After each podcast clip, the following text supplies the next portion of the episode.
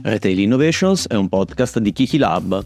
In questa puntata Fabrizio Valente ci presenta Lefties. Oggi parliamo di Lefties, che è una delle dieci catene del gruppo spagnolo Inditex che gestisce oggi più di 7.000 negozi in quasi 100 mercati diversi.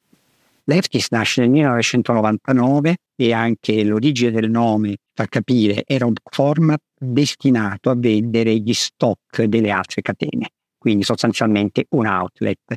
Se non che a metà degli anni 2000 sul mercato spagnolo entra un grande player irlandese, Primark, che sceglie la Spagna come primo paese per l'internazionalizzazione e sconvolge il mercato perché come sappiamo Primark ha un modello di iper low cost che dà molto fastidio alle aziende e alle catene di Inditex, per cui l'azienda spagnola decide di riposizionare Leftis non più solamente come un outlet per gli stock, ma come un vero e proprio concorrente di Primark con delle sue linee di iper low cost. Parliamo di prezzi di, di capi che con pochi euro si può portare a casa. L'azienda ha sviluppato questo concept con successo, tra l'altro è andato anche all'estero e recentemente ha aperto a Barcellona un flagship molto interessante perché ha voluto aggiungere una customer experience molto più ricca per sostenere l'esperienza del cliente oltre la grande convenienza e il rapporto prezzo-qualità dei propri prodotti. In cosa è consistito questo nuovo concept? Innanzitutto l'azienda ha lavorato molto per rendere più efficiente e fluido il processo di acquisto sono state riviste il sistema delle carte grazie all'introduzione dei codici RFID in ciascuno dei capi e dei prodotti in vendita. Il cliente può accedere alle casse in modalità self-service, con un sistema che poi anche disabilita l'antitaccheggio una volta che viene fatto il pagamento. Quindi tutto questo fa risparmiare tempo ai clienti perché ci sono molte più casse, sono più veloci e naturalmente anche costi al retailer.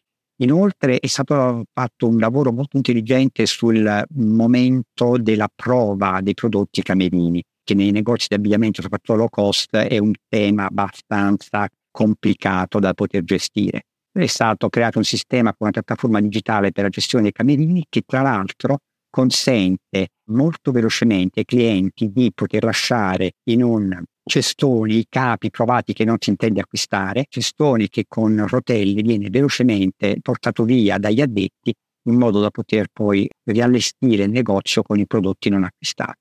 Ma il nuovo concept non parla solamente di nuova efficienza, parla anche molto di nuove spie. Ad esempio è stato introdotto la caffetteria nel negozio che è un elemento di servizio sempre più apprezzato dai clienti e anche in alcune zone del negozio sono presenti dei chioschi con dei videogame vintage degli anni 80, anni 90 per potersi svagare durante il percorso di shopping.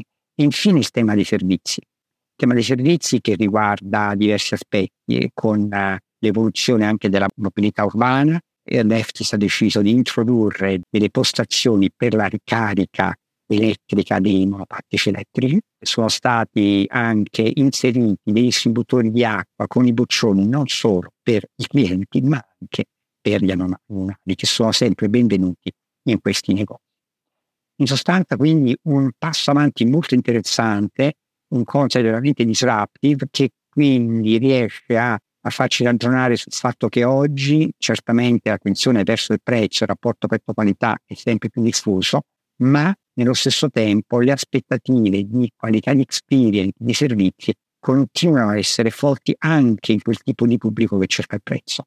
E con questo format, che tra l'altro l'azienda, visti i risultati, ha già cominciato a replicare, il gruppo Inditex certamente sta facendo un passo importante avanti. Oltretutto, Leftis dal 2020 ha cominciato a vendere online, strategia che Primark non ha ancora sviluppato e che ha avvantaggiato molto Leftis naturalmente in primis negli anni della pandemia. Quindi chiaramente avendo anche un grande gruppo alle spalle, questo ci dice che si può lavorare sul prezzo ma riuscendo anche a integrarlo con elementi di qualità del servizio e dell'esperienza complessiva. Grazie e al prossimo podcast.